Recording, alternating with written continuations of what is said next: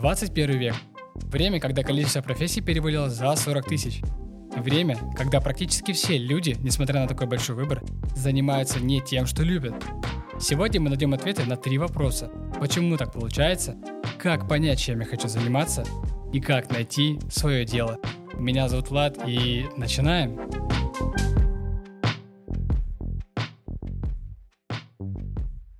Итак, как же так получается, что в нашем мире уже более 40 тысяч профессий, и при этом большая часть населения до сих пор занимается не тем, что любит. То есть вынуждены ходить на работу только ради того, чтобы зарабатывать себе на жизнь.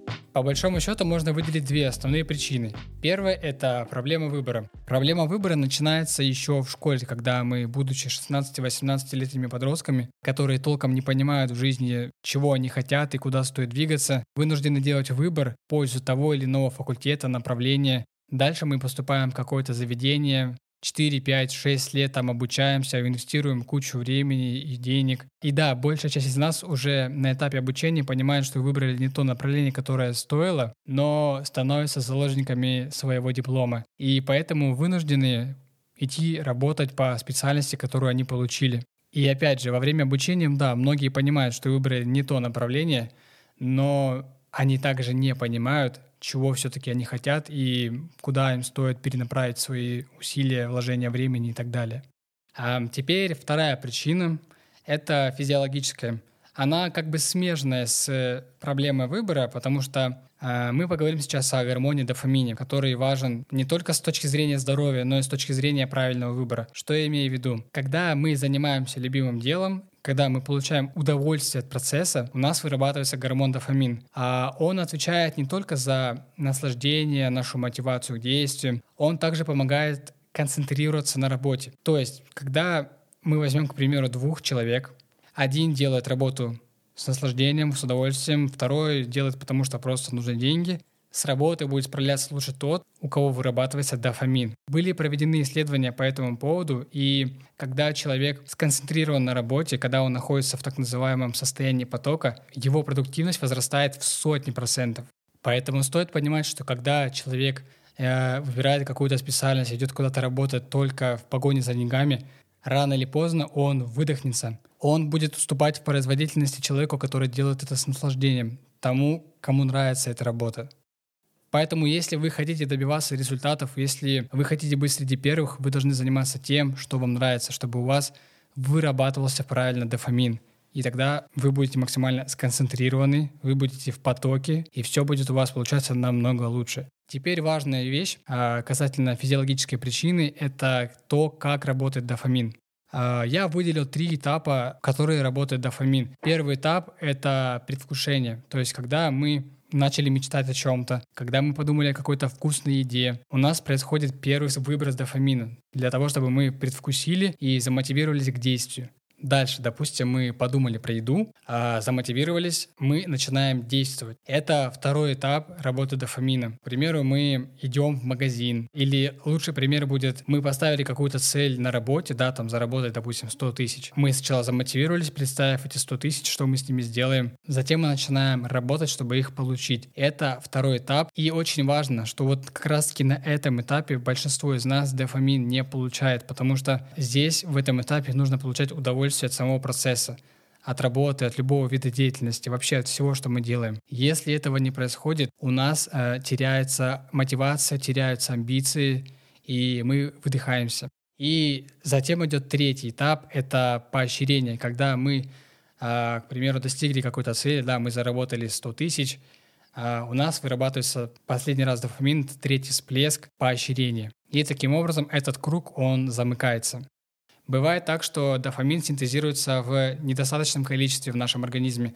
Это связано с питанием, с малоподвижным образом жизни, с вредными привычками. Я думаю, в принципе, понятно. А, но есть более тонкий момент. У дофамина есть дофаминовые рецепторы.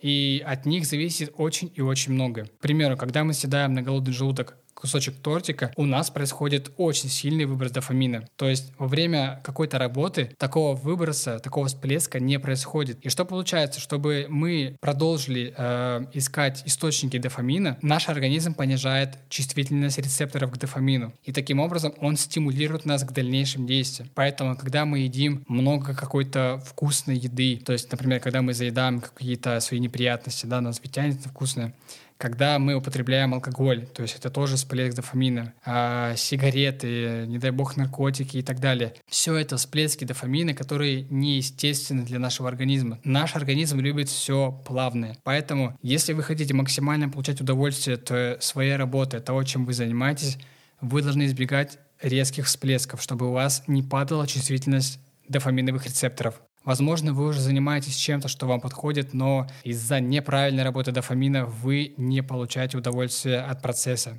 Хорошо, теперь поговорим о том, как понять, чем я хочу заниматься.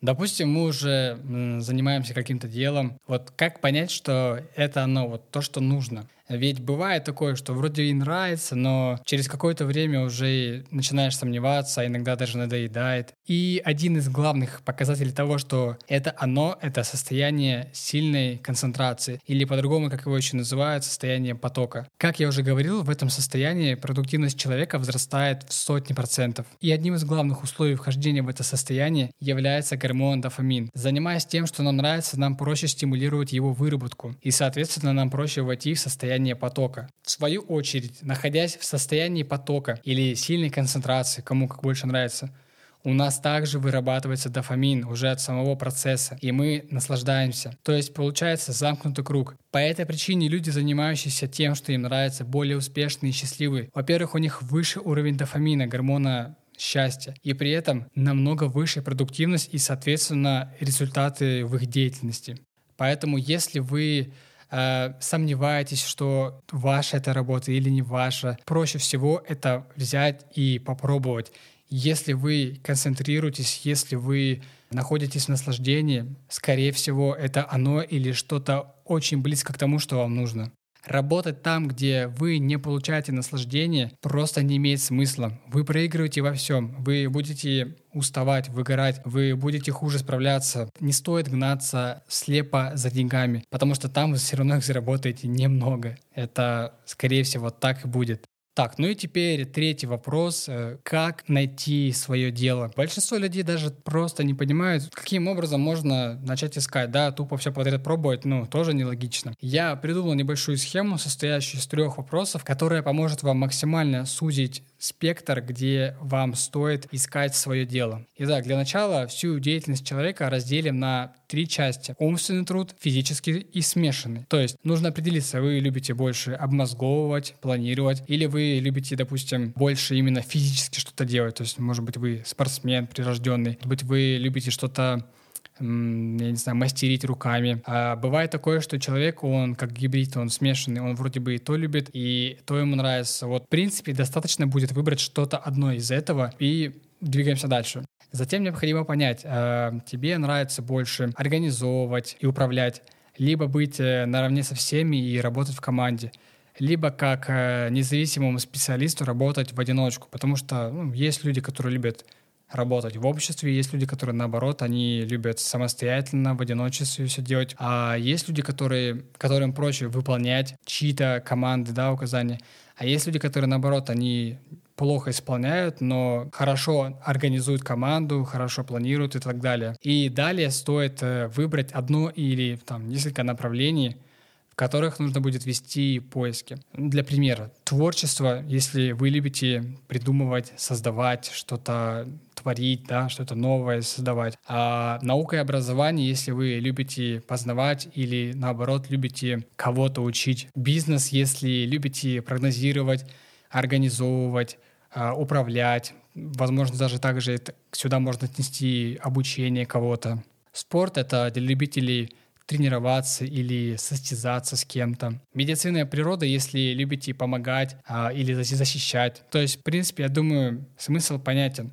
Вы берете какое-то одно крупное направление и думаете, так, я, я люблю больше управлять, я люблю больше работать в команде или один, физический труд, умственный труд, или можно совмещать и то, и другое. И таким образом э, сужаете спектр того, где вы будете искать свое направление, свою деятельность. Бывает такое, что человеку нравится сразу несколько направлений, а я сам такой, поэтому как мне кажется, лучше попробовать сразу несколько направлений, попробовать как-то их совмещать, искать себя сразу одновременно в нескольких. Ничего страшного в этом нет. К тому же сейчас более 40 тысяч профессий и еще куча-куча разных э, способов заработка, которые появляются просто каждый день. И, возможно, вот прямо сегодня появится какая-то специальность, которая подойдет именно вам. И последнее, что я сегодня еще хочу разобрать, потому что это супер-супер важно. Смотрите, у нас есть примерно две категории людей. Первая категория людей — это те, которые либо уже знают, чем хотят заниматься, но не делают этого, либо те, кто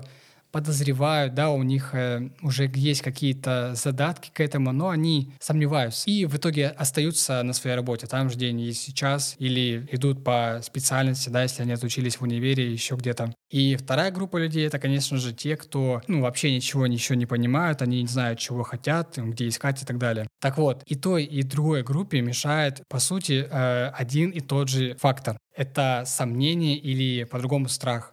У первой категории людей возникают такого рода мысли. Они вроде бы знают, чего хотят или хотя бы подозревают, но у них э, всегда сидит сомнение в голове, что а вдруг меня осудят, а вдруг у меня не получится, а вдруг там конкуренция, вдруг там нет денег и так далее. Вторая категория людей, они просто боятся потерять время, они боятся, что тыкнут куда-то не туда, и в итоге просто бездействуют, тем самым аннулируя свои шансы хоть на какую-то возможность найти дело, которое будет им по душе. Вы поймите, что если вы не будете пробовать искать, а если вы будете бояться ошибиться, попасть не туда, вы вообще не даете себе никакого шанса что-либо найти подходящее. Да, вы можете попасть э, не с первого, не со второго, даже, может быть, не с пятого раза. В конце концов, пробуя одно, ты можешь наткнуться на то, что тебе понравится, и вуаля, направление найдено. То есть, если все, подытоживая ранее сказанное, наши страхи и наши сомнения, они как мешают нам найти то, чего мы хотим, также они мешают начать этим заниматься, даже когда мы уже знаем, чего хотим. Что ж, друзья, на этом у меня все. Я благодарю вас за прослушивание. Обязательно воспользуйтесь теми советами, которые вы сегодня услышали. Обязательно еще раз пробегитесь по теме дофамина. Это очень важно. И не бойтесь, друзья, не сомневайтесь, берите и действуйте. Рано или поздно вы либо найдете, чего хотите, либо добьетесь уже в том, чего нашли, каких-то результатов, которых вы хотите. А это был Влад Зимка. Благодарю за прослушивание и до скорого.